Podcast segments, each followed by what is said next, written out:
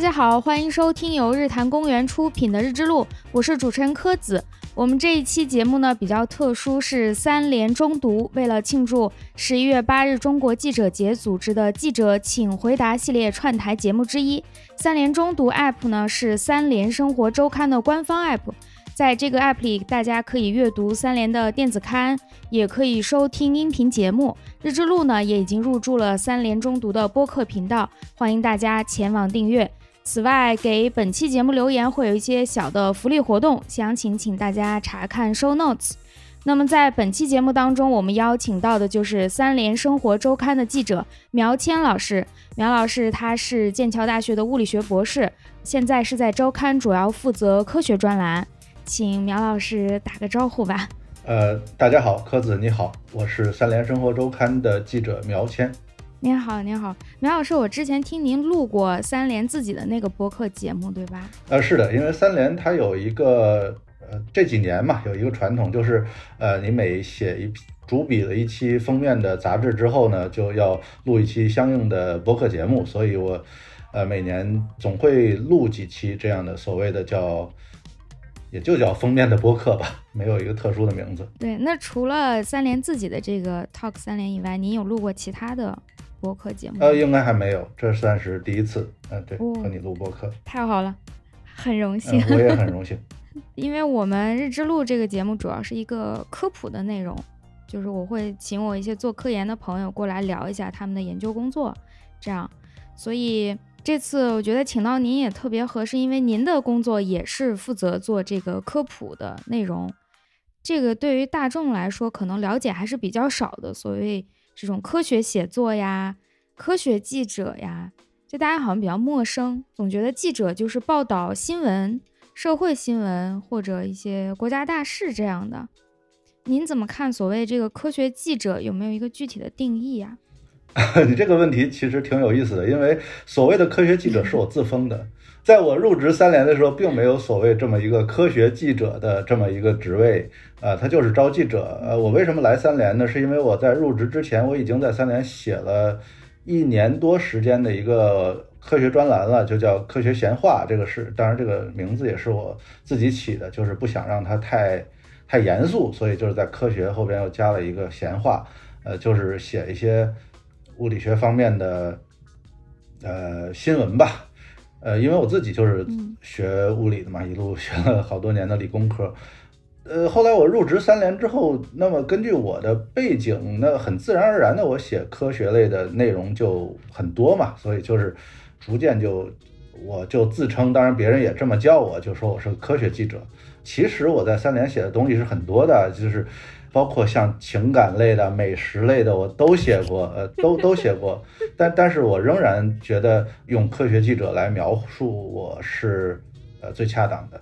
当然，你刚才也也说了，就是这个科学记者这个词对于大多数人来讲是一个很陌生的。你说的没错，因为对于中国人来讲，包括我在内，我对记者的理解其实也都是写一些呃社会新闻呀，包括。政治、经济，包括娱乐这些东西，涉及科学的面是很少很少的。直到现在来讲，其实这个情况也没有改观，因为我们国家的真正从事科学写作的人其实是极少的。说实话，甚至可以忽略不计。那么，这其实是我们在媒体界相对于那些发达国家的一个显著的短板。这没有办法，这就是一个事实。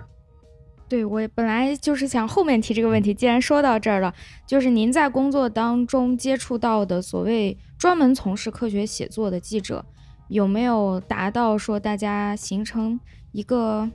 怎么说一个行业，就是有一定的人数，大家可以互相交流这样的程度呢？这个我自己以我自这个可能是和每个人工作的方式有关吧，因为我自己基本上是一个人工作，出差我连呃摄影师基本上都没有，所以。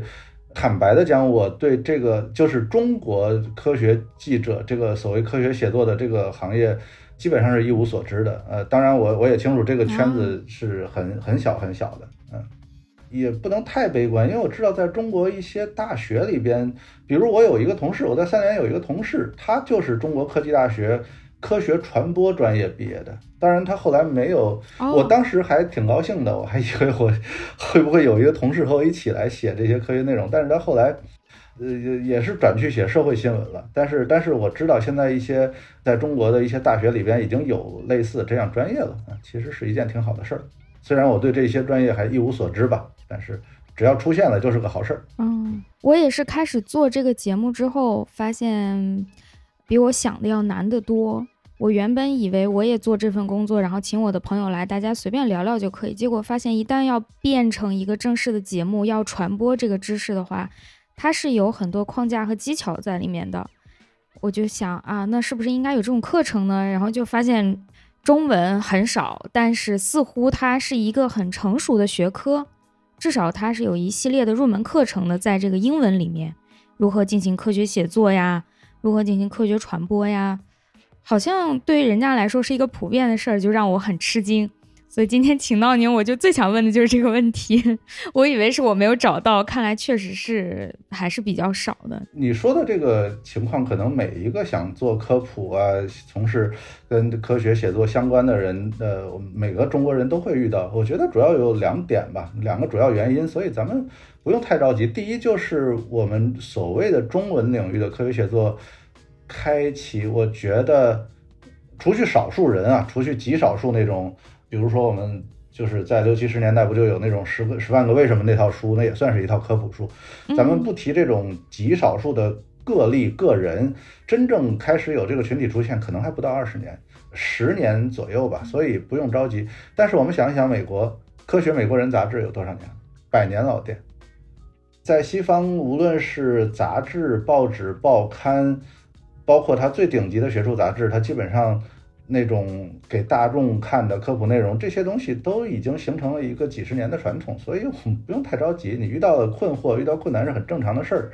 还有一个就是，就是在无论是媒体还是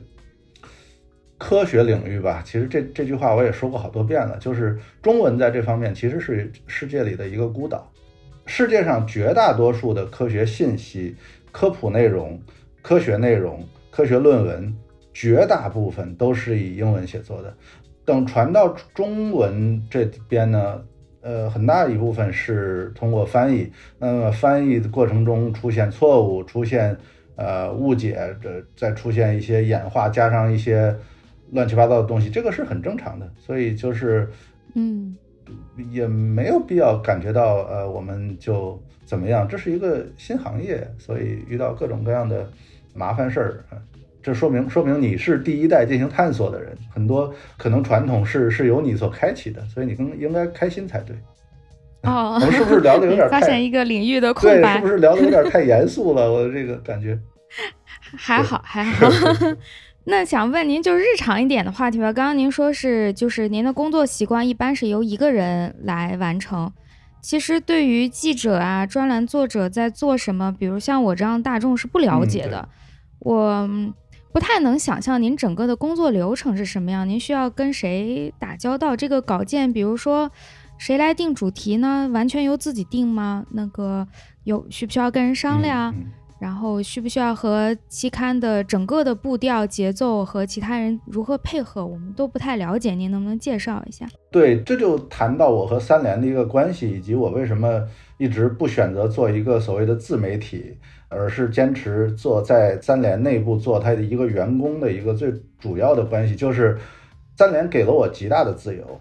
在很大程度上，选题都是我自己来定，当然我要对他负责。但是呢，我又不是一个完完全全要自己撑起一个媒体、撑起一个节目的所谓自媒体，因为我还有我还有我的同事，还有编辑，就是我要做什么、写什么。呃，我我当我完成了一个稿件的时候呢，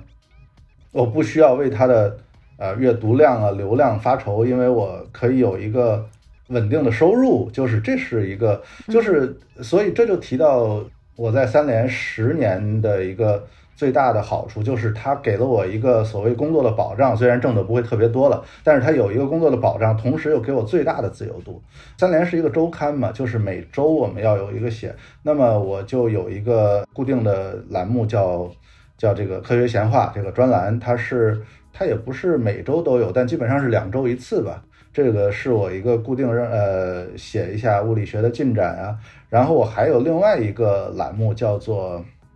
叫做前沿，这个是我的老板啊，其实不该叫老板，该叫编辑，叫曾燕老师，他跟我提议做这个栏目的自由度就更大更大了，就是他基本上是无条件的支持我飞往全世界各地去进行采访，只有一个要求。就是要采访世界上最顶级的科学家，所以，所以你可以可以可以想象，这个三联的起码对我的付出也是很大的，因为机票、住宿，有的时候我们想一想，我们那个呃，因为我我在英国住了很长一段时间嘛，就是呃，他出机票要我飞往欧洲各个国家，甚至飞往美国，有的时候就为了采访一个人，这个付出是很大的。然后至于采访谁、谈什么，完全是我个人。决定，我只要给三联交一篇高水平的稿子就可以。所以在这一点上来讲，我是非常感谢、感激三联给了我这样的支持和自由度。也只有这样的支持，才能在今年诺贝尔奖物理学奖颁发的第一时间，我就可以告诉三联，这个人我在四年前采访过，Anton Zeilinger。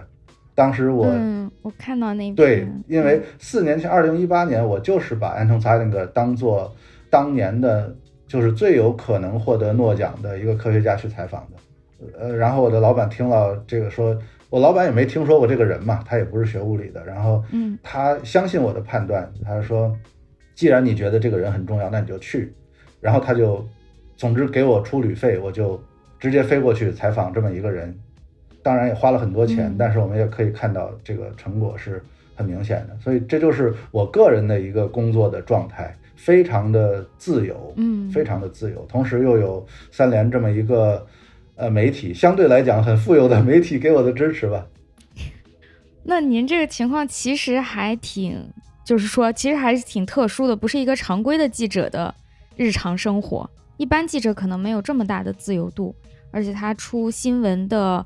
频率要求可能也要比您这个要高一些了。三联好像基本上都是这个模式，一般一般，尤其社会它这个突发事件你也没法预测嘛。比如说有突发一个什么事件，可能一天都不到的他就就跑过去了。当然最近也受疫情限制，呃，出差不大方便，但是基本上是这么一个工作模式。当当然他有一个其他记者他有一个问题，就是说你必须要就像你说的，就是他没有这么大自由度，因为你先要知道这是一个呃。就是值得播报的东西，然后要向你的记，要向你的编辑来，呃，报选题，你的编辑再通过，这有一个流程。但是遇到重大新闻，当然这一切都可以省略了，就直接就过去了。嗯，总体上是这样。哦，明白了。那好像跟我想象中的记者工作也挺接近的，就是可能更自由一些。对对对，确实是这样。尤其是对我，嗯，因为我我这在三年十年，大概有六七年是在。七八年时间是在国外生活，所以他们也，他们也不管我，不用坐班，不坐班。对，不过就是在您讲的过程中，我感觉到一点，好像相比于一般的社会新闻来说，这个内容由您来把控的这个力度会更大一点。比方说刚才提到的这个诺奖获得者，只有您知道他确实很厉害。这个周刊内其他人是不太清楚的，就由您来定了。这个自由度是比较大的，是吧？相对于其他的记者，呃，你说的没错，就在这一点上来讲，就是可以说我获得了空前的自由。当然，另一方面就是我也就要多承担一份责任嘛，就是嗯，我自己一个人做判断，因为它不像在其他领域，可能还有记者几个同事加上编辑一起来进行一个判断。那么这个决定权在我。其实就是一份责任，一个风险，没错。所以在这一点上来讲，可能也是科普写作的一个一个公认的难题，就是你万一找了错的人，写了错的东西该怎么办？我我想你问的问题其实也是这个这个意思嘛。你要说风险，其实是一直存在的。比如在英文媒体、英文的科学媒体，这种错误也是经常存在的。如果你关注那些。英文媒体的报道经常经常受到科学家的批评，嗯，比如说，呃，我常看的一些杂志，和我常看的一些科学家的博客，他们经常是互相对立的。呃，比如说你为什么要这样写弦论？你为什么要这样报道科学宇多重宇宙理论？你这样是不科学的，不不严谨的。就是这这种东西，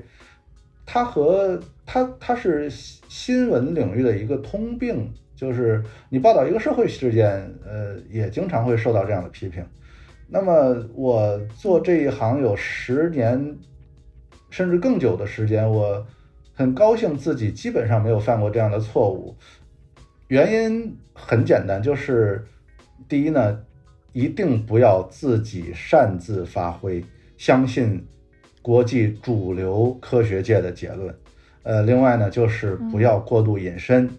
就是不要说那些玄而又玄的话，什么。什么弦论好神奇啊，多重宇宙，呃，真是充满魅力，呃，这种东西特别吸引大众的关注，特别容易让人有兴趣。什么，呃，我们什么物理学的尽头是佛学在等着你之类的，啊，这句话还不是一个，这句话还不是一个科学记者说的，这是一个中国的著名大学的校长说的。就是，总之，不要做这样的引申，就事论事，相信主流科学界，往往就是。做科学写作最好的选择。那您说到这儿，我就是这也是我最想问那个问题，因为在科学的严谨性和大众普及性之间，有的时候它是存在一些分歧的。当然，就像镜头是佛学，对，相当大。对，很多话你知道这么写，大众一定爱听，尤其是一些贴标签的话，一些下论断的话。这个它在传播上的效果一定是好的，但是它很可能就会造成误解，甚至是错误。但是有的时候过于严谨，这个话呢又传播不出去。因为我我我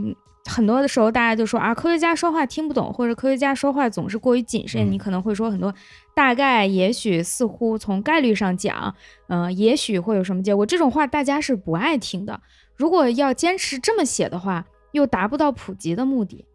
尤其像您做很多物理学啊，这是非常抽象，像弦论，那么该怎么平衡这个严谨和普及呢？你说的所谓这个平衡，对我来讲不是个问题，我从来不做任何平衡，就是我不需要考虑读者喜不喜欢，我不需要考虑有没有流量，原因很简单，我只要交上稿子，拿到稿费就好了，我不需要。只要我我确定的是，我确定的是我这篇稿子有没有错误，这是我关心的。我不管他爱不爱读，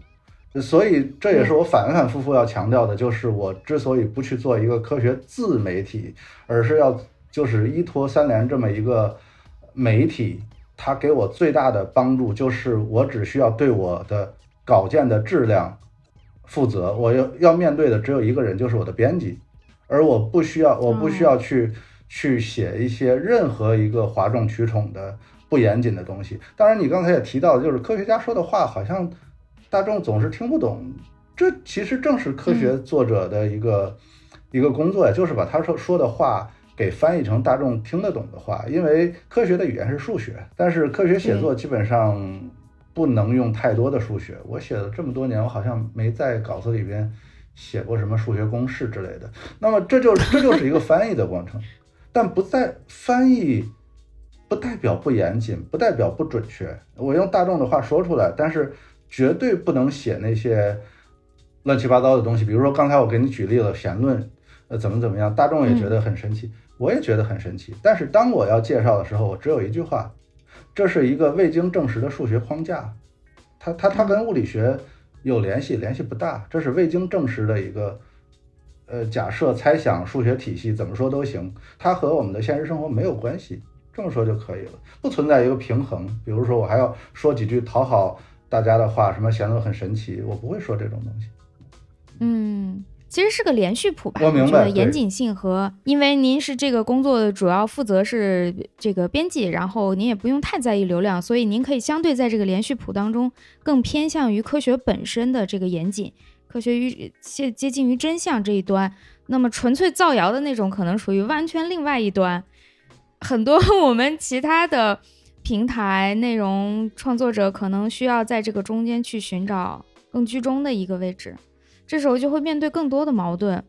我如何在合适的时候引入一些比喻，这个就很难。我明白你的意思，我明白你的意思，就是说也是考虑到这个要要写的尽量有趣一点。其实不妨就就是我个人的感觉，可能写一些呃小故事，不要把那些科学家塑造的像是那种呃机器人一样。呃，写一些人性化的小故事可能好一点。从我个人，当当然这就是我们个人的一个风格问题。我写作非常非常不喜欢用，尤其是科学写作，不喜欢用比喻，基本上不用，很极少极少使用成语。呃，我觉得能用大白话，能用最简单的句式写，这是一个非常呃非常厉害的事情。比喻。这这，如果你是一个文学创作没有问题，但是在呃科学写作里边我很少用，但当然不代表你就一定要一本正经啊，给人的感觉就是不可接近那种，不是的，就是可以写的很活泼，写的很幽默都没有问题，只要你能保证科学的严谨性。我我之前在呃三联做过一期一期播客，就是和呃中国天文台的陈学雷研究员，我们俩一起来聊牛顿，其实我还是想。也算打个广告吧，给三联中读那一期聊的是非常非常生动有趣、妙趣横生的。当然，主要是因为陈学雷老师他对牛顿的理解是非常深的，所以我也是请大家可以去三联中读听一期呃，因为那一期我们正好写了一期牛顿呃，我就请陈老师过来聊，能把一个科学家说成还原成一个有血有肉的人物，让大家。啊，听起来觉得简直都呃听不够那样，这是呃很了不起的一件事情，呃也不代表它就不严谨。所以如果能把科学写作写到这个程度，科学人物写到这个程度，呃，我觉得就是非常成功的事儿了。嗯，我明白您意思，就是吸引大众应该是从一个正确的角度，而不是去简化甚至误会科学本身。对，这和你报道社会事件是一回事儿嘛？我可以把它写的。妙趣横生，非常吸引人，但是我们也不能去呃歪曲事实嘛，很正常的一件事儿。对对对，可能也是理工科长期留给我们的一个刻板印象，就是理科很难懂，很无趣，很刻板。理科确实很难懂，确实很无趣，确实很刻板。但是它揭示，因为它是用数学描述的，但是它揭示的是一个全新的世界。当你进入到这个世界，你会发现它就。展示的是完全不同的魅力，就是科学家也是人，也是，所以我特别特别不喜欢那个美国那个情景剧叫《生活大爆炸》，是吧？我翻译就是啊，是吗？很多人非常喜欢我知道，我知道他在中国的受众，我非常讨厌那个那个电视剧，就是因为他所描述的两个物理学家和我认识的物理学家基本上没有任何相似之处，就是。物理学家都是都是活生生的人，包括理论物理学家，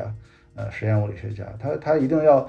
他为了戏剧效果嘛，他一定要就是把那个对一个物理学家描述成一个怪人啊，不食人间烟火，都不不是那样的事儿，这他反而是造成误解，造成刻板印象。对那个剧，反而很多人会把它当做一个科普的一个例子来讲它啊，说他如何把物理学引入大众，让大家知道了一些概念。认识物理学家 之类的，这个这个由于每个人观点不同吧，我也就是这，我只是说我自己的观点。就是我之前比较好奇的，想入行，因为您是作为理工科出身，然后去做了新闻报道、科学写作，我就还比较好奇，在这个领域内，嗯，大家一般说来什么样出身，或者说我是以新闻出身。是不是要面对更多的困难？我如何理解这些科学知识？比方说，像您那一期，就是周刊那一期做复杂性的那一期，因为除了您之外，还有其他的老师也参与那期的写作，他们都是什么样的学科背景呢？如果不是理工科，尤其复杂性，大家肯定不是学这个的，它是一个全新的学科。对，没错。那如何尽快的去学习这些知识？他们都有门槛，越前沿的这个门槛可能更高，怎么尽快的去学会它呢？你说的没错，其实这就是科学写作的一个一个特殊之处吧。因为，因为就算是我自己，我学理工科，其实我我自己研究的领域是越来越窄，越来越窄的。所谓复杂性，我之前也很少接触，呃，只不过，所所以你要写一个东西，尤其这种深度的长篇的报道，在很大程度上，你先要给自己科普，嗯，你自己先学了之后，然后再去再去写，然后。还是那句话，怎么保证自己不犯错？最重要的就是找这个领域里最权威的专家，然后服从科学的主流的态度，不要自己另辟蹊径。那么我自己是这样，包括你问到了，就是还有几个同事，他们是什么背景？这个其实是是三联的一个特点，就是他招人吧，他我并不是一个特例，就是其实我们的记者里边有好多是。有好多是有理工科背景的，比如说我的那个和我一起写复杂性的那个同事陈露，他本科是学计算机的，呃，然后他以他也是一个理工科背景的人。然后我们还有另外一个记者张雨绮，他是在美国上的本科和研究生，所以我就把那个采访就是复杂性研究最著名的那个专家的那个任务，对圣卡菲研究所的那个是所长吧的那个任务交给交给张雨绮。然后他们就可以直接，呃，当然也是像咱们这样视频对话了。但是他们好像是用直接用英语采访聊了三个多小时，这就是我们可以保证自己不犯错的一个底线吧，就是和世界上第一流的科学家去聊，不要自己凭着感觉走就行了。而且而且我们是有这个人才储备，因为我们有大量的理科生。如果不具备这样的条件，真的是学文科出身，英文又不大好，呃，想做这样的选题，确实，在我看来是不大可能的。嗯，还是啊，就直白的说，还是有门槛的。做科学写作，他不是感兴趣。有门槛，有门槛。而且这个门槛很高，而且这个门槛不止一个。比如说我自己，我觉得我理工科学了好多年。觉得自己呃还有的时候还觉得自己怪不错的，但根本不是这么回事儿，因为我我自己学的学的领域非常窄，嗯，所以我这几年我那种采访所谓的科学家，三联给我很大的自由度，我非常的任性，但其实我采访的面是越来越窄的，我找的都是我最喜欢、我最感兴趣的科学家，但是你换个领域，比如说换到化学领域，换到生生理卫生啊、医学啊。我就和别人没有什么区别了，我我我根本不懂，所以我也不会去找这些人。嗯，对对，哎，我您这么说，我意识到我也有这个问题，就是我的，因为我这个节目也很小嘛，都是邀请朋友，我的熟悉的朋友圈和我觉得比较能聊得起来的朋友，好像都跟我的学科有点相关。嗯，那是一定是，也有人跟我提过说啊，你这个节目的理工科含量太高，说怎么不找文科博士聊？哎，我就意识到确实有这个问题。您会刻意的解决这个事儿吗？说我特意的去报道一些其他领域？我不会刻意，我觉得这很好啊。我觉得，我觉得这是一件非常好的事情，对我自己好。对我的读者也好，嗯，因为我我找那些熟悉的科学家，而且这些科学家都是世界上最顶级的。正是因为我我对他们的工作略有理解，所以我们才能进行高水平的对话。嗯，然后这样的对话给我们的中文读者看到，它是第一手材料，它不是我翻译的，也不是我编的，它是第一手的。那么它的质量非常高，这有什么不好的呢？嗯，如果你要。还想找其他领域，比如说你还想找一个生物化学方面的，还想找这个其他，那那你就去再招个招个新人就好了。这个 懂了，不要走出舒适区。不要，我在三联这十年，哇，在舒适区，我我真的是啊，越待越越待越舒服。有道理，应该是大家都只在自己的这个最擅长的领域。如果需要生理卫生，需要化学，应该有其他的人才去做这个事儿，而不是勉强您去做，是这样对吧？是这样，就是说，他我做这个行业，呃，我我一直是以我自己的好奇心为为主的，所以，呃，找我最最擅长、最最能理解的领域，这也能，这也是我能够相信自己的判断力的一个一个根据。嗯，对，您提到这个诺奖级的科学家，我。有一次见过，当然我没有这个资格去采访人家，是就是当时 Keep Sowen 他们拿完诺奖之后，哎，他们到北京做了一次论坛演讲，这种，我很巧的想办法搞到了一张票，所以坐在下面听了一下，当时的感觉就是我预计会很难懂，因为他们研究的是最尖端的东西，又是我不熟悉的学科天文，然后呃还是诺奖级别的。所以，我抱着就是去见一见的态度去的，但实际上我发现我全程听懂了，这个让我很吃惊。就是您在采访的过程中，是觉得顶级的科学家说话会更难懂呢，还是反而更好懂、更直白？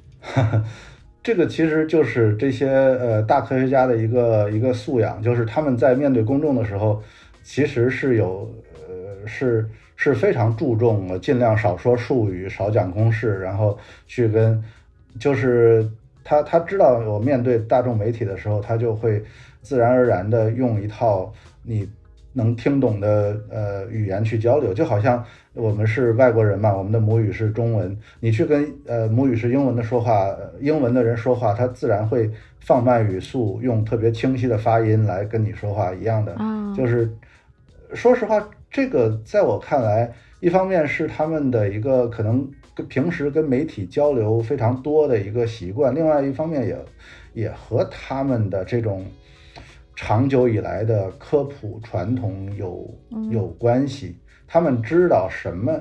什么样的话该该对什么样的人说，这个话说的有点怪。但是我采访过一些科学家，他们走上科学之路。往往真的就是因为一本科学的小书，呃，一本科普书，在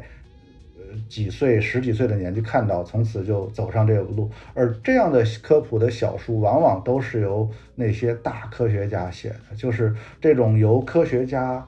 进行最基本的科普，然后去启迪那些。可能刚刚识字不久的小孩子，让他们走上科学道路，成为下一代的科学家，这是一个良性循环。这种循环在我国还远远远远没有建立起来。真正能就是愿意做科普、能做科普又能够耐心的和小读者进行交流的这样的中国科学家呀，真的是不多。刚才我提到的中国天文台的陈学雷老师，呃，是一个。非常非常优秀的中文科学写作者，大家可以去看一看他写的东西。我跟他交流过很多次，也做过播客啊。他写的东西非常有趣，但是可惜啊，这样的这样的科学家，呃，人数还不多。嗯，可能因为国内的科学工作找一个客观理由吧，就是压力大，然后工作量确实很大，确实确实太忙了。他要写好一篇小的科普文章也是很花精力。那么同样的精力，他可以为团队拉来很多资金，然后产生更多新的前沿的论文。可能做一下两相权衡，就会放弃科普这个事儿吧。是这样。我就是感觉到那一次给我留下了很深刻的印象。我就是发现哦，就是这种顶级科学家，他其实是能够把事情说得非常直白、很浅显，而且因为他的观点很高。他反而能讲得非常的透，他不是把浅层的基础知识背出来，像我们，呃那种中小学的教育一样，只学书本知识。对他会很透的从里到外的这样讲清楚，确实给了我很大的震撼。嗯，尤其说到这个 Keep Swan，就是他拿到诺贝尔奖之后，我给他写过两封邮件去。当时我说，你只要有时间，我就飞去美国采访你。嗯，呃，他还给我回了一封邮件，他说，他说我最近太忙了，你如果两个月之后 再来找我，说不定我有时间，咱们能见面聊一聊。嗯，然后两个月之后，我又给他写了一封邮件，我说这个，呃，Son，这个你现在有时间了吗？我们聊聊，结果是他秘书回的信，这个秘书语气就很不好，他说：“他说你知道这个有世界上有多少人想采访这个 Kipson 吗？你知道他每天有多忙吗？”结果后来我们这个我们之间的联系也就中断了。嗯，因为他相对来说比较出圈吧，就用这个词，由于电影的原因，嗯，比较当然他是那个。导演的可以说是御用科学顾问是吧？对，诺兰。诺兰，对对，所以很多很多电影他都是亲自担任科学顾问。是。而且他是惠勒的弟子之一啊，众多众多获得过诺贝尔奖的弟子之一，师出名门，所以美国科学家里边，嗯，他是很引人注目的一个。确实，就是行业内外都知道他这样的人，估计是比较。难约一点，比较火一点。对，还想问您，就是对于这个知识，因为我记得之前也是在复杂性的那一期，我我在播客里听到，然后在后来呃朱伟老师他的一篇文章中也提到，就是有一些文章你们是觉得读者不一定读得懂，或者说至少一两遍读不太懂，也不见得是个坏事儿。这个话给我留下很深刻的印象。就在选题的这个阶段，对于一些比较晦涩的前沿的尖端的这种知识和相对比较热门的大众更关心的这种话题之间，你们会不会有一个所谓权衡吧？优先级的选择呢？我我觉得我自己非常幸运，就是我不需要做这种权衡，嗯我非常呃任性的做出我自己的选择。这个话我也不知道，如果我的编辑听到了会不会不高兴？但是我自己确定选采访对象的时候，在很大程度上确实是以我自己的呃好奇心为主的。嗯朱伟说过，其实三联的呃前任副主编苗伟也说过类似的话，但是基本上都是一个意思，就是说一本杂志里边有一些让让读者读不懂的内容，有什么不好呢？你翻一些呃没有阅读门槛的东西，或者说一些社会报道，忽然给你讲一个很很深刻的理论，很新奇的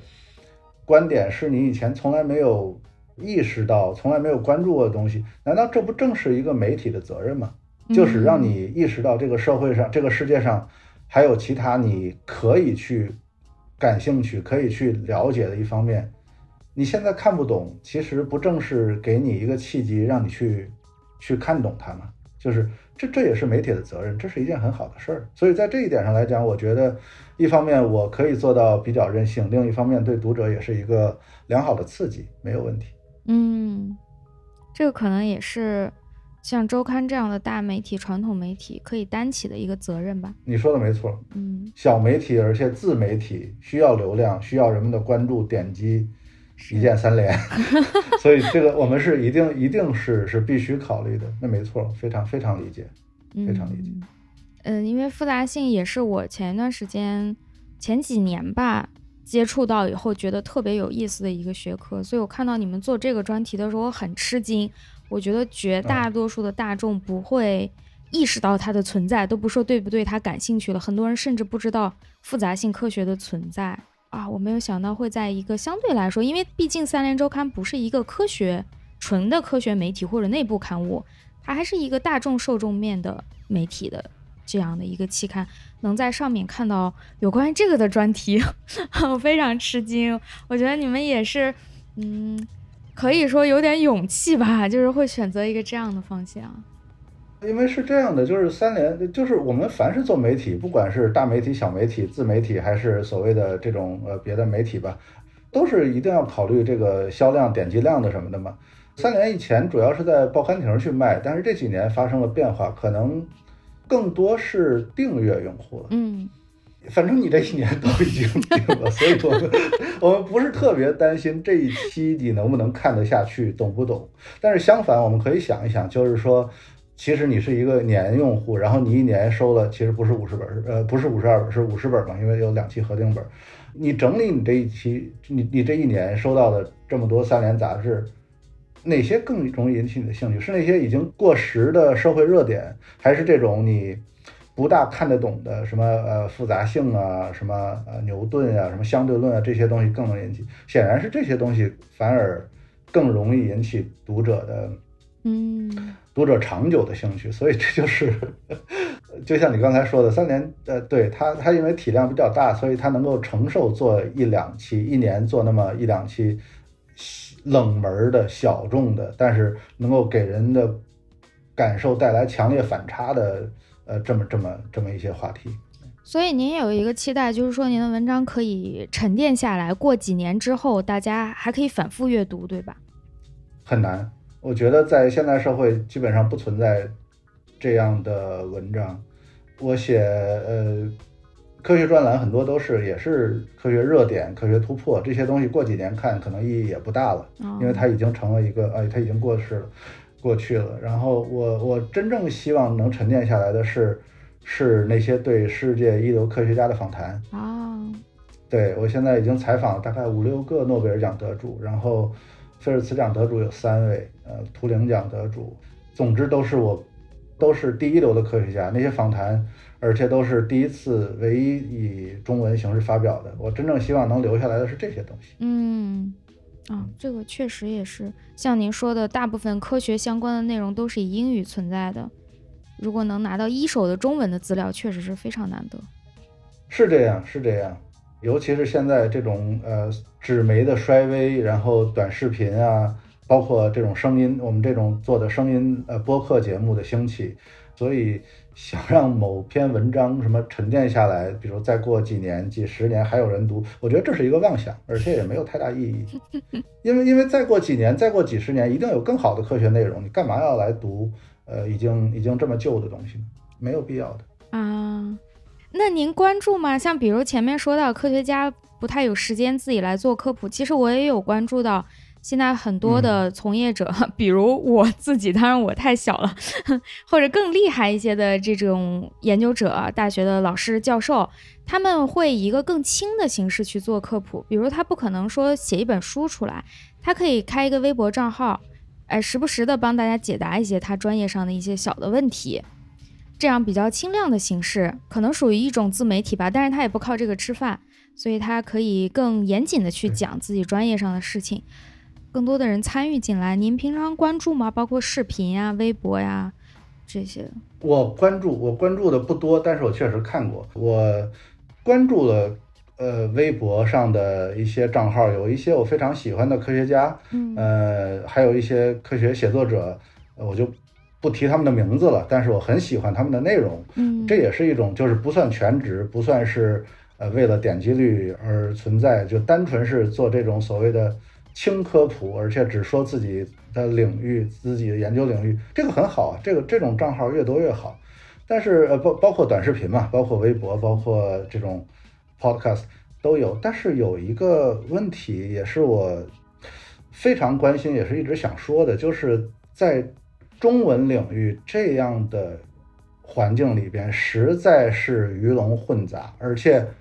龙太少了，鱼太多了。嗯，所以我也是反复的说，我为什么一定要依托三联这样的一个媒体，不去做自媒体？这其实，在很大程度上也是我一个保守的选择，因为我之前有试过，因为我有朋友是在一家大厂里边的一个视频，就是视频部门去。工作，他也去动员我说：“你来，你不要总写字，你你来做视频来试一下。”然后还给我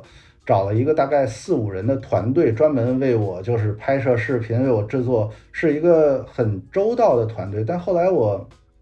我大概做了十期左右，现在还能找到，但是我做了十期之后就就退出了，就再也不做视频了。主要有两个原因在，就是一个是我有一次机会，我接触到了一个科普大 V，嗯，他是有几百万粉丝的那种大 V，嗯，当然我也不不便提名字，嗯，在闲聊的时候他就说了一句话，他说我在上大学的时候我就特别担心自己大学毕业以后找不到工作，后来我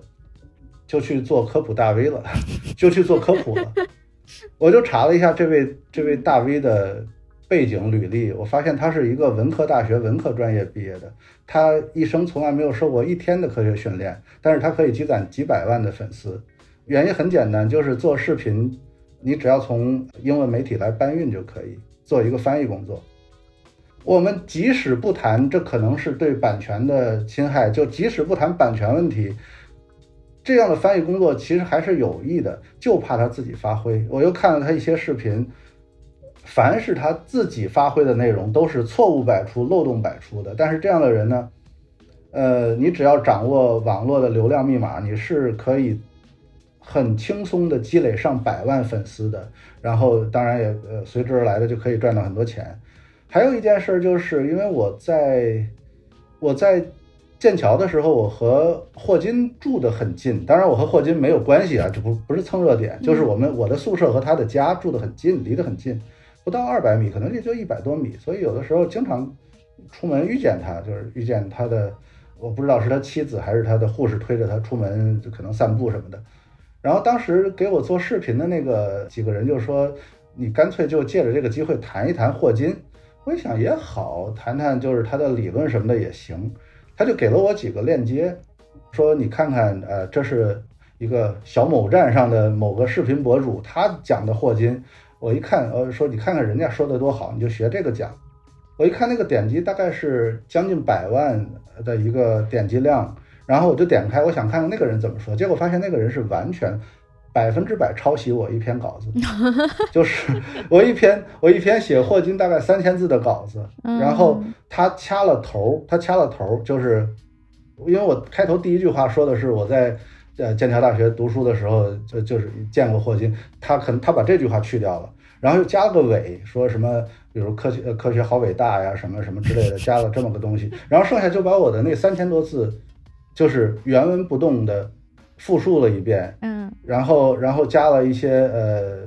视觉素材，就变成了一个视频，在小某站上的播放量突破百万。我是觉得，如果是这样的话，我确实不适合去做视频，因为这种东西。已经变成了一个，就是所谓科普，已经变成了一个幌子，它变成了一个流量的游戏。所以在这方面，我就做了一个非常保守的决定，我不做自媒体，不做视频，然后留在三联，一直坚持用文字写作。嗯，所以就是这个决定未必正确，因为因为现在已经是进行进入到了短视频时代，进入到了播客的时代，但是它对我来讲是。我认为是最最稳妥的，嗯，这是一个。但是如果有特别勇敢的人，比如说像你，包括你说的那些科学家，就是他们呃开一个微博账号，开一个视频账号，说一说自己最了解的东西，做一些这种所谓的轻型的科普，我是非常尊重他们的。我觉得这个很了不起，很了不起。这可能是一种独特的中国模式。哦你说这个有意思，一个独特的中国模式，确实可能因为我们没有传统媒体的科普传统，反而有可能是的，是的，对，反而在网络时代开创出一个新模式。是是，这个确实，我也是开始做这个节目，我其实不是一开始就说啊，我要做一个科普节目什么之类，我就是科播客的听众。然后啊，然后他们说，那你可以自己开一个。我想，那我唯一能讲的事情只有我的工作，是反过来的。我是想开播客，才决定了内容。嗯，我觉得你这样的选择特别好，就是千万不要你自己什么还没干就给自己扣一个大帽子，说我要做科普，这样可能就很很难，很别扭。嗯，就是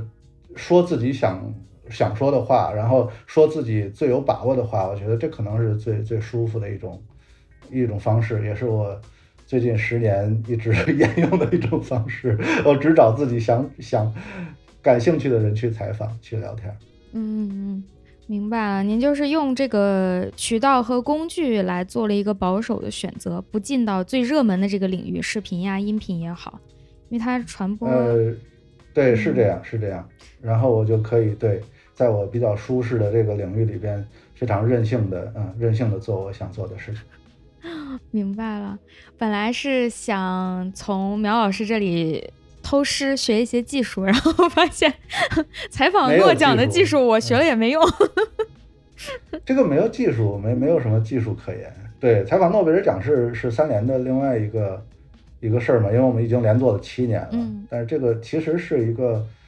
其实是一件偶然事件，因为当时三联现在就不细讲了吧，因为就是。在某个周日，忽然他的整个封面报道，几十页的封面报道要全撤、全换，然后当时没有办法，就是呃想到，哎，嗯，我们拿什么内容来替换它，然后就想到了这个这个诺贝尔奖，所以就结果没想到那一期，哎，就是反应还不错，销量不错，反应也不错，所以后来就成了一个传统，我们借着这个机会来做一个。所谓像看世界一样，但我看的不是世界，我们看的是世界最最前沿、最高端的科研领域，也是一个很好的选择。那那期反响不错，是不是也说明其实大众对于科普的需求是很大的、很高的？我没有像你这么乐观，因为我觉得在在中国有一种所谓的诺贝尔奖崇拜，就是诺贝尔奖已经成了一个品牌，一个人。就像我这次采访诺贝尔奖第一位华人评委邹晓东院士，他也这么说。他说，他从小就是呃在学校里学习不错，同学老师都说：“哎呦，你你你长大以后能得诺贝尔奖。”这种话在瑞典、在美国恐怕不会有很多人这样说。他觉得你想干嘛就干嘛，就是但是我们我们在在亚洲，不光是中国，对吧？在中日韩这种文化圈里边，普遍有这种诺奖崇拜，觉得能得诺贝尔奖就是最好的，就是你生命的最高价值。诺贝尔奖它又一百多年来，它形成了一个巨大的品牌，这个品牌可能我们想一想，没有别的奖能跟它比，比如奥斯卡、格莱美，所以它就是一个社会事件。然后老百姓就是一方面好奇，一方面崇拜，所以就造成了。对它的呃反响还不错。至于说对科普有多大的需求，这方面我一向是非常冷静、非常保守的，我不会对它有过好的估计啊。我还挺乐观的，我总觉得，其实从一个侧面来讲，就是谣言传播的速度让我感受到了大众其实对科学知识还是有很大需求的。其实你说的这个事情，就是尽管咱们两个人的这种。可能我悲观一点，你乐观一点。其实咱们两个人说的其实是同一个问题，就是你在为谁写作，你在为谁做节目。就是我是写字嘛，你是做播客。那么你希望谁来听你的节目？我又希望谁来读我的文章？其实我们在心里边都是有那种所谓的一个理想读者、理想听众的。然后我在写文章的时候，其实我是有心里边有这么一个人，他就是一个大约是零零后。九五后、零零后，他还在大学里边，或者刚刚大学毕业，参加工作没有几年，嗯，刚刚上班，但是在周末了，可能呃有点空闲时间，这样的一个人，他对社会、他对科学还有好奇心，我就是给这样的人写的。但是呃，当这个人年纪再大一点儿，他恐怕 就这种好奇心就会减弱，他恐怕就没有兴趣再去读这样的东西了。所以我我永远是给。大学生啊，刚刚进入社会参加工作，这些人来写，我希望对有哪怕有一两个人，因为我写的这些东西，哎，觉得对科学产生好奇，我觉得这就是工作的一个特别大的意义。我相信你的播客也是一样嘛，就是哎，能能让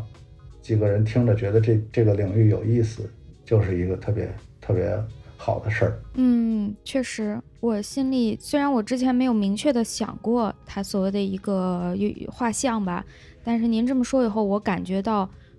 呃，我好像想面对的也是这样一个人群，他还是要有一定的年纪，能够理解一些比较有门槛的知识吧，因为大部分的科普，现在国内做的比较热门的大部分的科普是面对青少年，甚至是很小的小孩的。这个领域还还做的比较好一点，就至少热闹一点吧。对，对。但是我的知识好像对他们来说有有一点有点枯燥了，或者有点高了，他不一定喜欢这些。对，因为因为你的研究领域有点太太专业化、太强一点，他可能对对小孩子就很难很难理解。对，小孩子喜欢的可能偏博物、偏自然生物、自然界这些东西对。喜欢宇宙，喜欢恐龙。嗯，对，宇宙、恐龙，嗯。哎，那你有想过做青少年科普的东西吗？我没有特地对年龄段分的这么多，当然也录过几期那种所谓的课吧，给那种所谓的呃初中生讲一些。嗯，但是这种东西说到底是一个个人的品味问题，因为有些人他就喜欢给小朋友写，有的人就喜欢给青年人写。给甚至有的人就喜欢给呃更成熟的，我觉得这是一个个人品味问题，嗯，就是这个还真的是很难很难改变。比如说，有的人就喜欢用用特别通俗的方式跟小朋友交流啊什么的，这个这方面呃可可能我我做的就就很少了。嗯，我还注意到一点，就是在像您那种访谈这样的文字，我们看起来它更多的是。您访谈那个对象在表达，您只是提问，对啊，那么这些问题的选择上，是不是其实有很大的技巧上？因为看起来并不像一个对话，您只是提问，然后他来回答，这一这一趴就过去了，没有一来一回更多的聊天的那种感觉。那最开始的那个问题似乎就比较关键。对，你说的没错，就是这个东西也是一种，就是我去。选择这些访谈对象，在很大程度上，我也是带着一种很敬仰的心态去找他们。这种对话来表达我自己的观点，那种一来一回的对话，有的时候我是觉得，我是觉得没有必要。就是，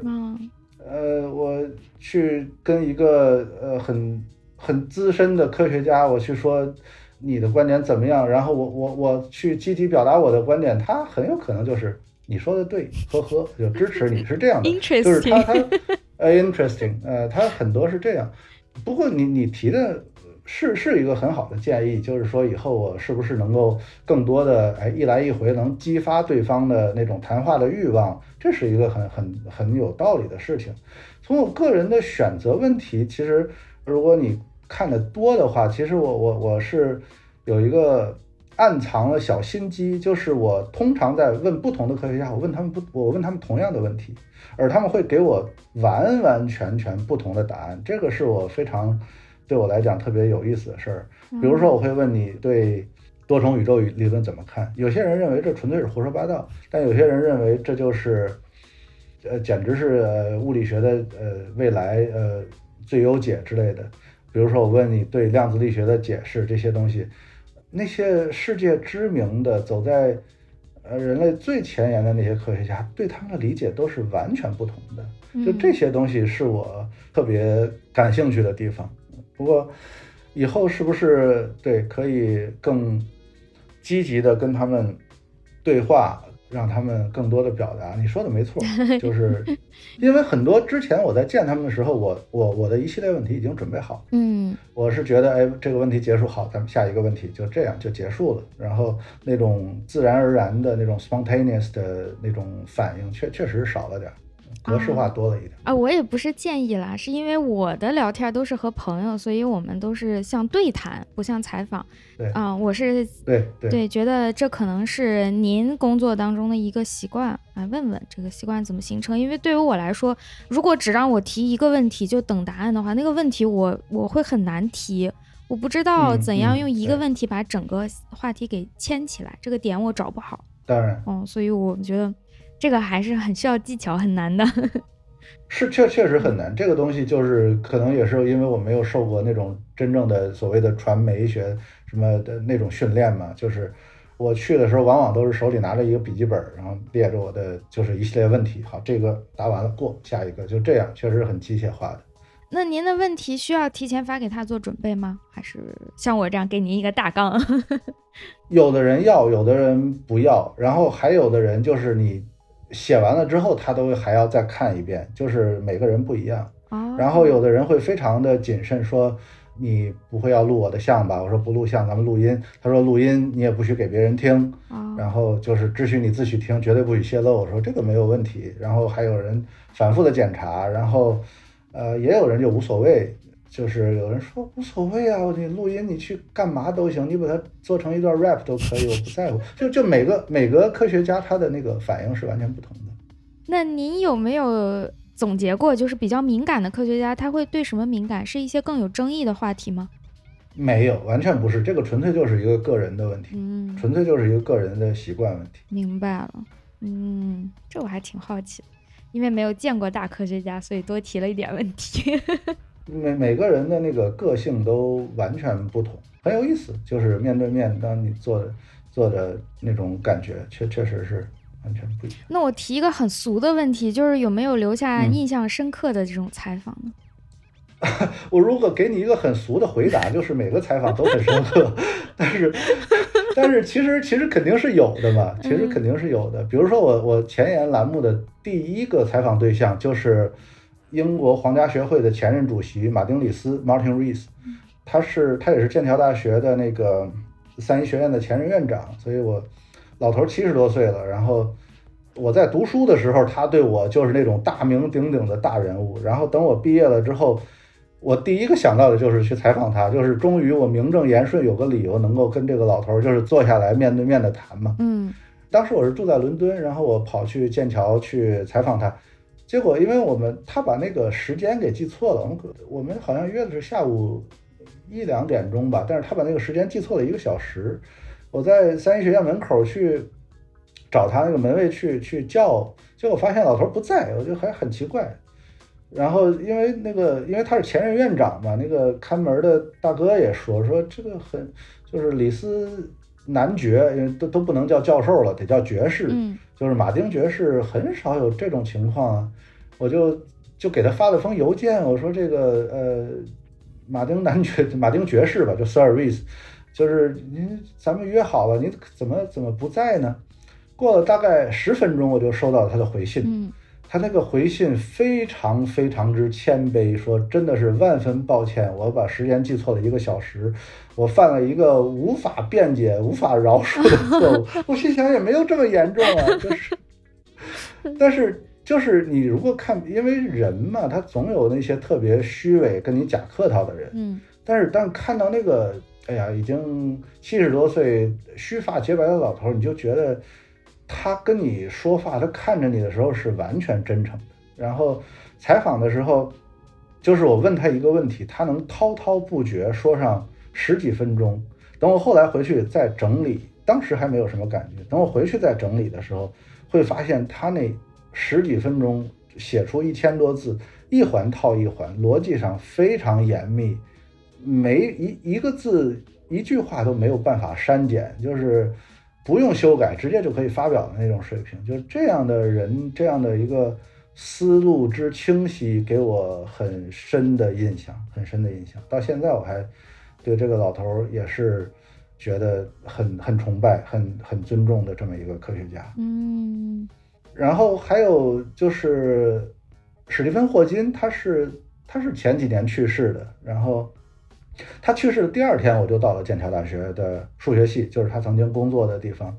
然后采访了应剑桥大学数学系，也呃应用数学系，也就是呃理论物理系的系主任嗯 John Barrow 约翰巴罗的，他其实是霍金的师弟，他俩是同一个导师，都是那个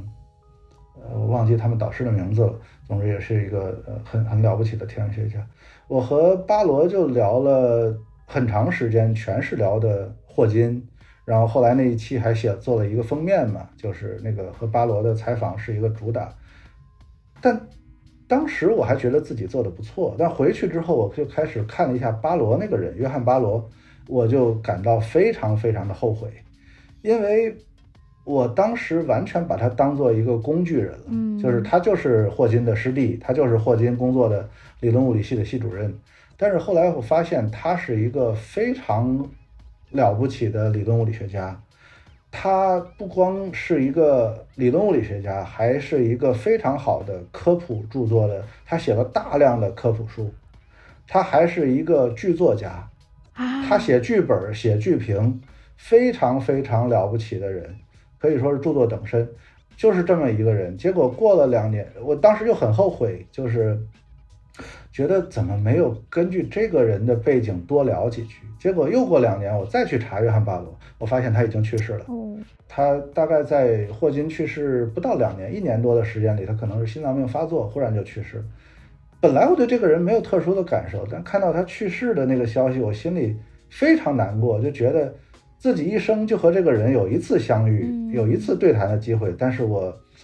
没有做得很好，没有把握住，就是这这就是可能是一种，也是另外一种印象深刻，印象深刻。哦，这个确实，哎呀，我听完也觉得挺感慨的。对对，因为好像当然还有一些、嗯对，就和每个人都都有不同的面对面的那种那种感觉吧。就是当然也就不不再一一的说了，嗯但是总之都是有有的开朗一点，有的内向一点，有的刻意的会跟你拉近距离，有的会刻意的跟你保持距离。反正就是，就大科学家也都是一个一个活生生的人。对。对对对，对对他们也没有什么特殊的。您讲的这些像约翰巴罗这个故事，让我觉得确实要我们公众来讲，那一定是霍金有名，然后所有其他的人是霍金的同事，是霍金的师弟，是霍金的什么什么人，大家身上的标签是围绕着霍金来进行的。其实对于霍金本身也是一个巨大的标签，他只是一个物理学家，他的生活里没有其他任何部分，但是。就是您说到约翰巴罗他自己的生活的时候，呃，好像意识到，对，他也他也是一个人，他有他的他自己的一份生活，他不是以标霍金的这个标签在活着。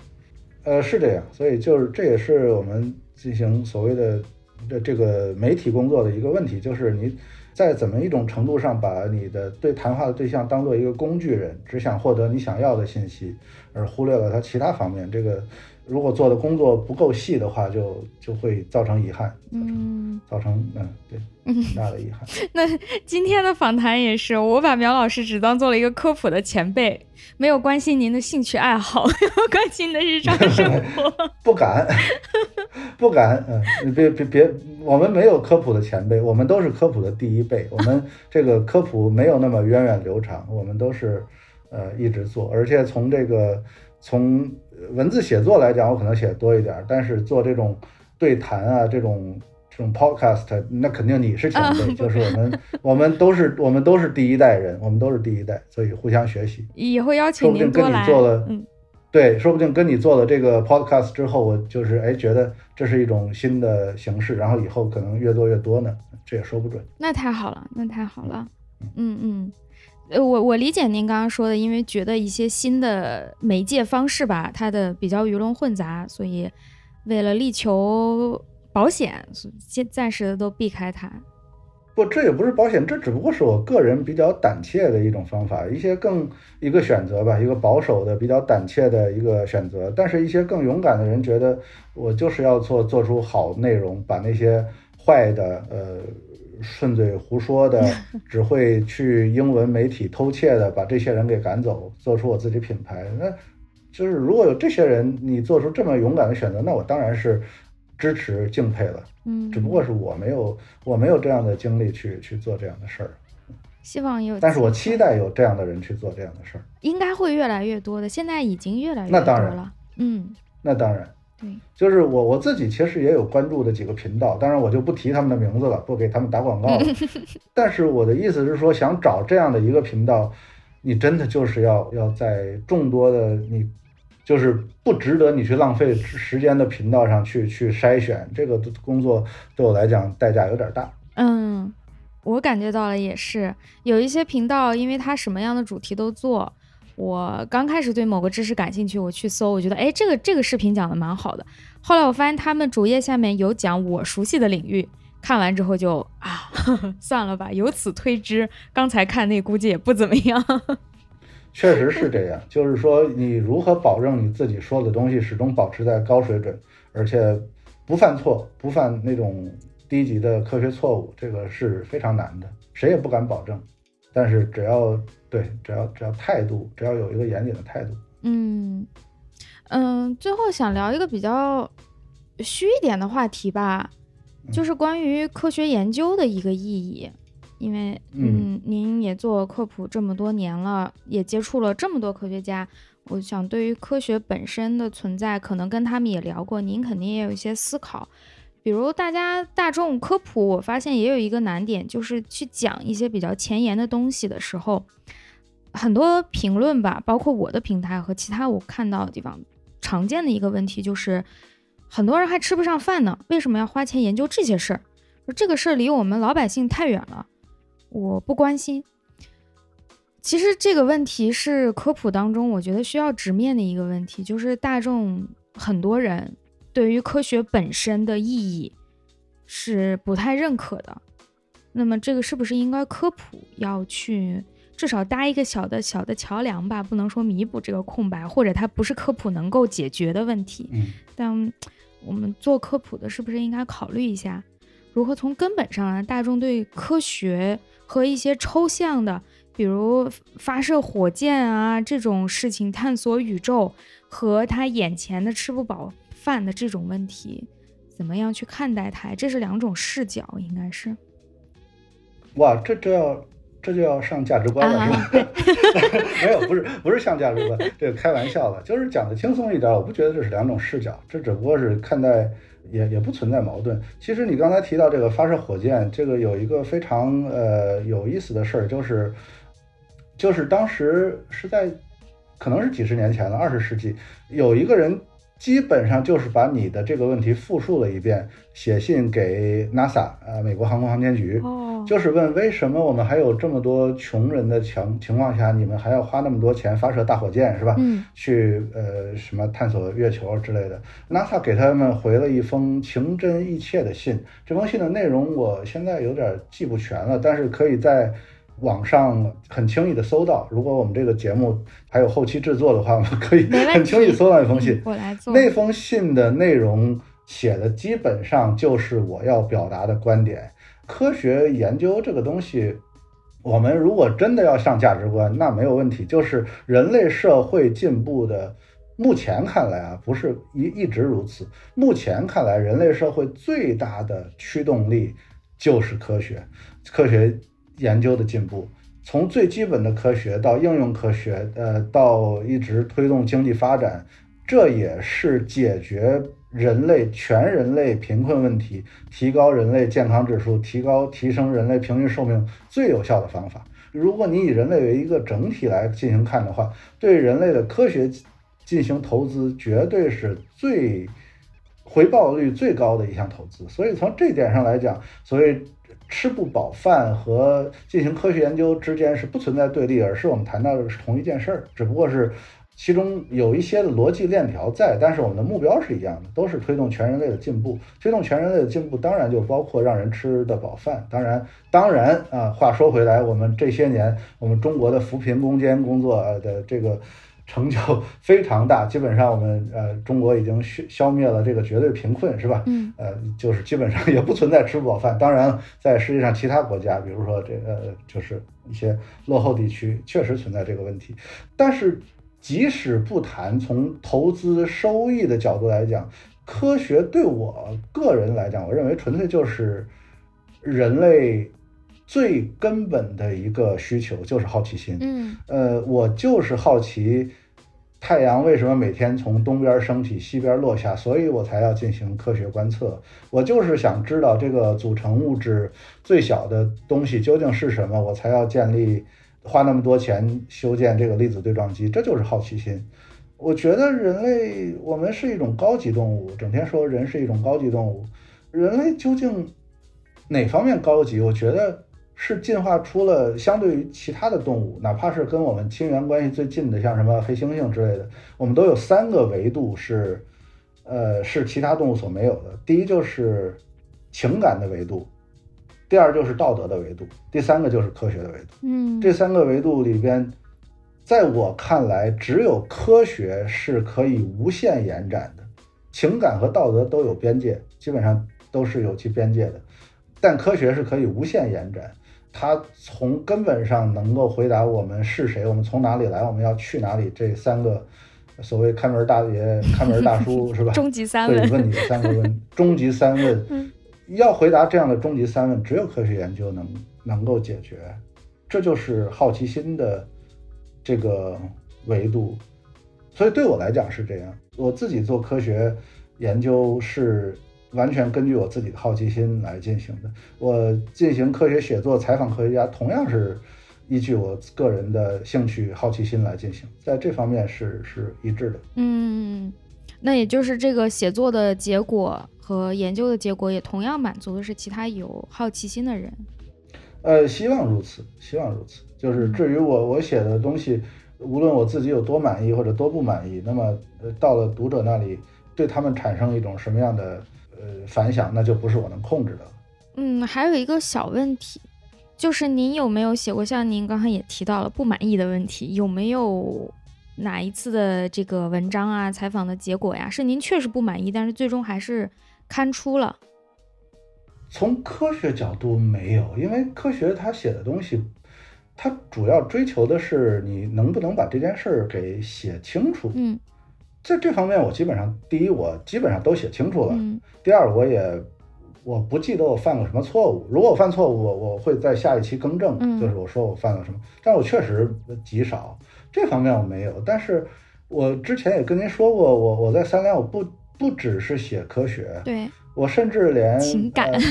什么情感呀、情感话题，连连那些什么呃健身啊、减肥啊、美食，我都写过。在这方面我确实有不满意的地方，确实有一个不满意的地方，就是当时我还住在英国的时候，有一次我有一个非常非常好的机会去采访大英博物馆的一个专门在大英博物馆修复古画的华人。哦，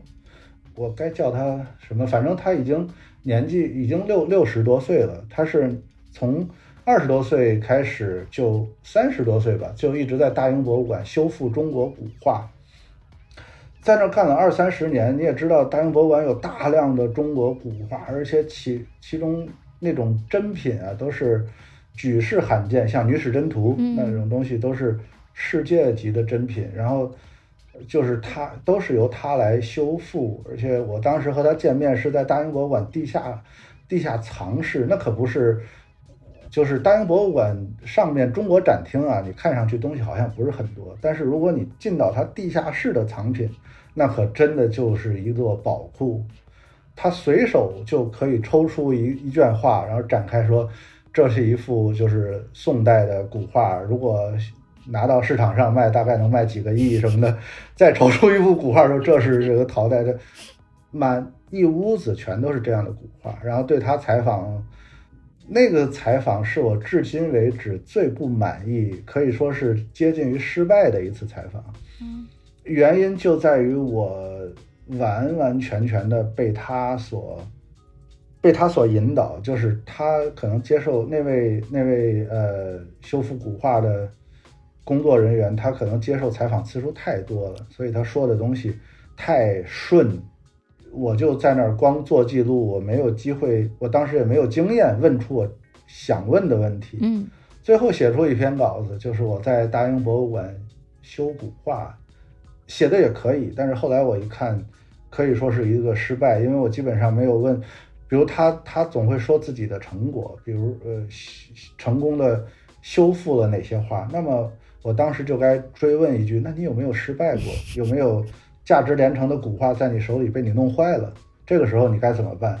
呃，你你怎么面对？你要不要赔呀？要不要？呃，就是周围的工作人员怎么看你？这些东西没有，最后变成了一个变成了一个一边倒的叙述。那个我我不满意。嗯，明白了，似乎就是我现在正在干的事儿。你有没有报道失败了呀？抱歉，可能说的太多了。不不不，我很好奇这些问题。就像您说的，采访科学家要还原他是一个有血有肉的人，因为我们看您的报道当中，大部分能看到的是科学家，而很难直接的看到您。当然，字里行间当中一定是有您的影子的，但是很难就是说直接看到您本人是一个什么样的人。在这个过程中，你的思维是怎么组织起来的？所以我想通过这个节目，不大重要啊，这这个不很重要的 提问的，对，很重要很重要，尤其我很好奇，由于我也在做类似的事情，共同的成长，积累经验，我觉得听众读者他们也是好奇的，他很关心知识生产的过程，不见得他只关心那个结果。是，就是对，尤尤其是像我们这样的对谈节目，可能就是生动点儿啊，聊点儿这种呃，就让人物更立体，聊点儿呃小故事，可能更更有意思。但是写写作的时候，我对，就是可能就是不不会在乎这些东西。就是我在之前的闲聊当中吧，这个可能也是您在一个传统媒体工作和现在所谓自媒体的一个区别。就自媒体越来越有一个倾向。这个所谓主播呀、主持人呀、出镜的这个人、出声的这个人，他本人其实挺重要的。说白了，有时候需要一些人设，所谓人格魅力，去吸引人。这个本身的吸引人，有时候比那个内容要要重要。尤其像一些视频节目之类的。啊，他需需要这个这个人看起来是鲜活的、有魅力的，大家才会关心你的内容是什么。这个可能也是跟您的这种传统写作一个比较大的区别。呃，你说的没错，而且这就是媒体介质不同造成的。你，我们想一想，就是说我在采访一个科学家的时候，那谁是主角？当然科学家是主角，但是但是如果以你自己做了一个，无论是呃呃播客还是呃视频栏目。其实你是在塑造一个品牌，这个品牌是以你自己为核心的。你的你请的嘉宾，他们是来帮助你来塑造这个呃品牌的，就是传播的媒介有所不同，然后你所产出的产品的主次也有所不同啊，塑造品牌的方式也有所不同，这个这个没有问题，我对这方面，呃，我觉得不应该成为一个问题，也不需要太担心。比如说有一天。我要去做一个博客，我要去做一个视频节目，那当然是要突出我的个性了，然后吸引读者，这吸引听众，那也没有问题，很正常选择。嗯，对对对，这个也是我感觉到的一个区别。嗯，就像您之前说的，我在网上四处找您的信息，因为我感觉应该要提前做好功课，然后就发现确实挺难的。要呃，是这样嗯，对对，而且我觉得那会儿我也说过，好像也也也。没有太大意义，因为我也不是名人，谈谈我自己，呃，这这这个大家也不感兴趣，而且这个作为一个中年男人的一个 呃一个美德就是尽量不要谈自己。哦，是这样。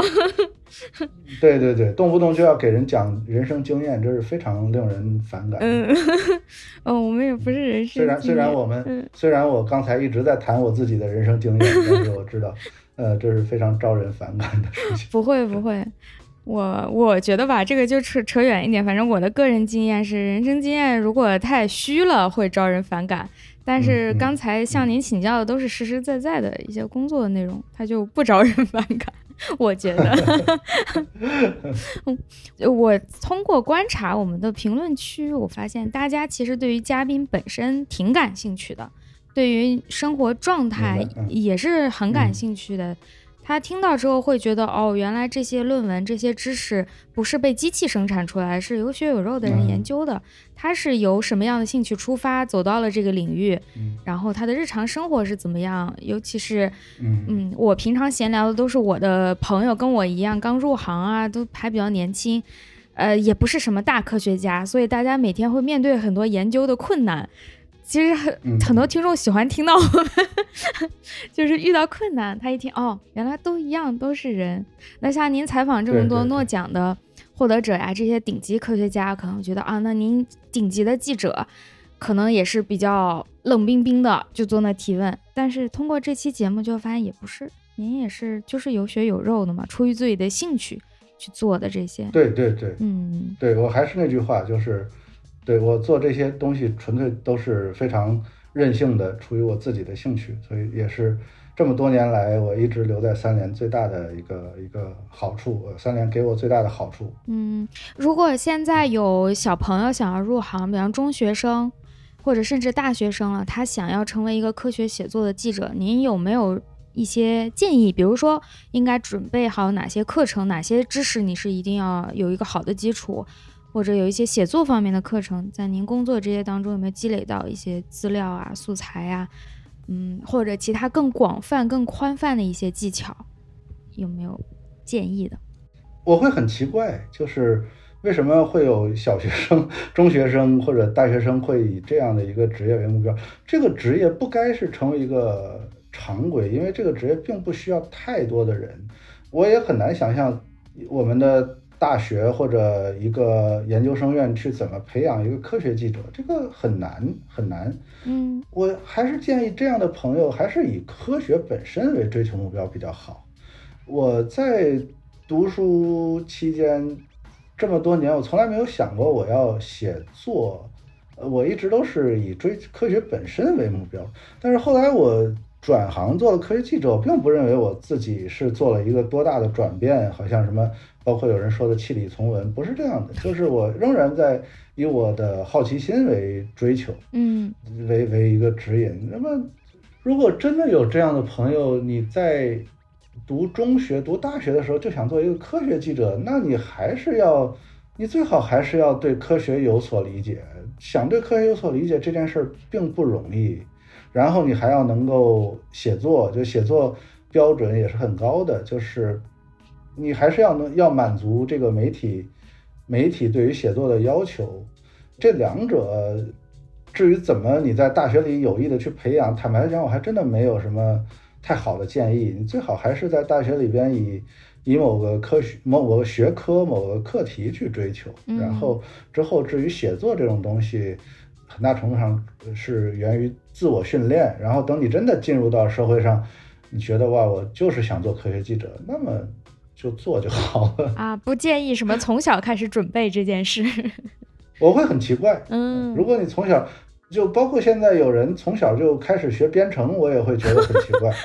有人从小就给让自己的孩子学量子力学，我也会觉得很奇怪。就是这些我都会觉得非常奇怪。小孩儿就就让他量子力学，小学生怎么学呀？量子力学，我不知道。我我我是我是看到有那本书嘛，就是给小孩读的量子力学啊。然后什么什么让小学生开始学编程之类的，我都会觉得很奇怪。当然。像您提的这个，从小就想做科学记者，呃，这个东西我觉得可能更奇怪，就是没有必要，没有必要，因为从我个人来讲，我我自己从小一直到大学毕业，一直到博士毕业，我都没有所谓自己一定要有一个什么职业规划什么。因为我自己没有这样的规划，没有这样的理想，所以我也没办法理解，嗯嗯，没有办法理解别人。但是偏偏就有这样的人，那我也没有办法。我我我就是祝你一切都顺利，对我祝你一切都顺利。但是，但是我帮不上你什么忙，明白？帮不上你什么忙。嗯嗯，因为前面提到了，就是现在不在中科中国科技大学还是有这样的学科的。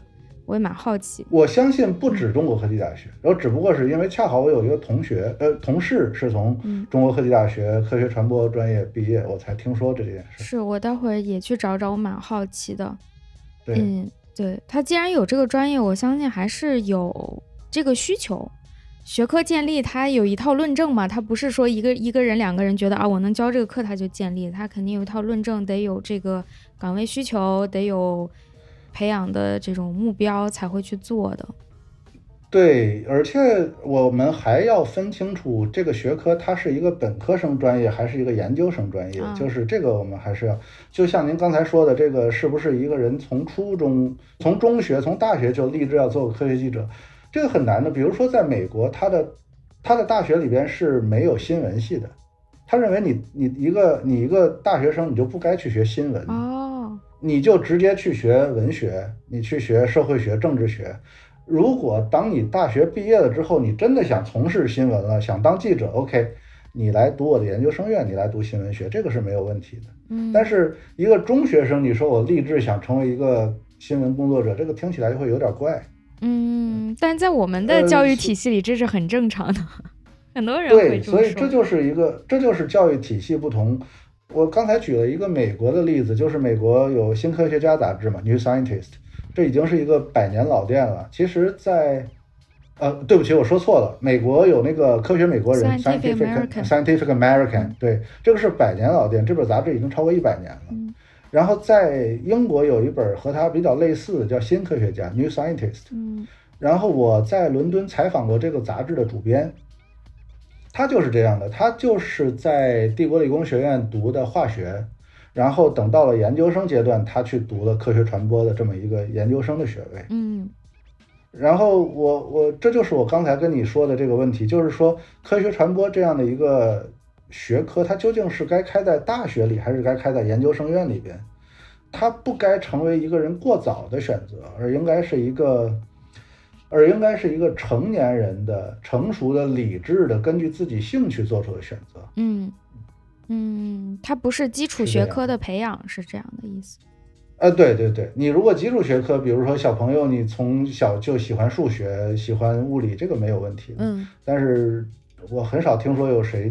就是说我从小想学一个对那种很复杂的什么什么，对，想做记者，这个就很难，因为对记者要求他是。千奇百怪的，它是乱七八糟，很多东西混在一起啊。这个也是，呃，虽然我们小的时候填大家长大的理想，记者是一个常见答案。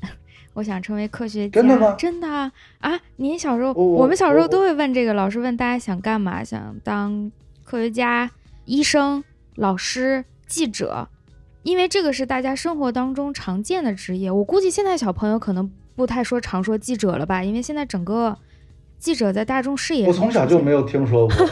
像科学家、医生、老师这些职业常听说，嗯，记者我是真的真的没有听说过。也许因为我小的时候正好是纸媒比较发达的那么几年啊，有可能，有可能，嗯，有可能是这样的，就是我们成长环境不同，也造成那会儿可能，呃，小孩子对记者这个行业也。有所幻想也有可能，有可能，嗯，对，在我小时候，我印象中颇有一些著名的记者和主持人的，包括纸媒和电视台，对对对，啊，他的出镜率比较高，大家熟悉一些。对，那些媒体人就全都把他们统称为记者，其实他们，对，其实他们嗯未必是做做记者工作，对，可以理解。嗯嗯，最后是这样，我想推荐几篇我在三联中读看到您的文章。然后，如果您在其中有额外推荐的，或者除此之外，您也推荐，也可以跟我们讲一下。我第一个想推荐的就是《星际穿越》中的科学与幻想，混乱与复杂之中的秩序和机遇，还有一篇这个就是物理学奖的，您刚刚提到物理学奖从量子纠缠到量子计算，还包括您开的一个专栏，就是一起读科幻的这个专栏。和你一起读科幻，对，那是个音频的，对，那是一个音频专栏。嗯，这个是我比较想推荐的几个。您还有其他推荐吗？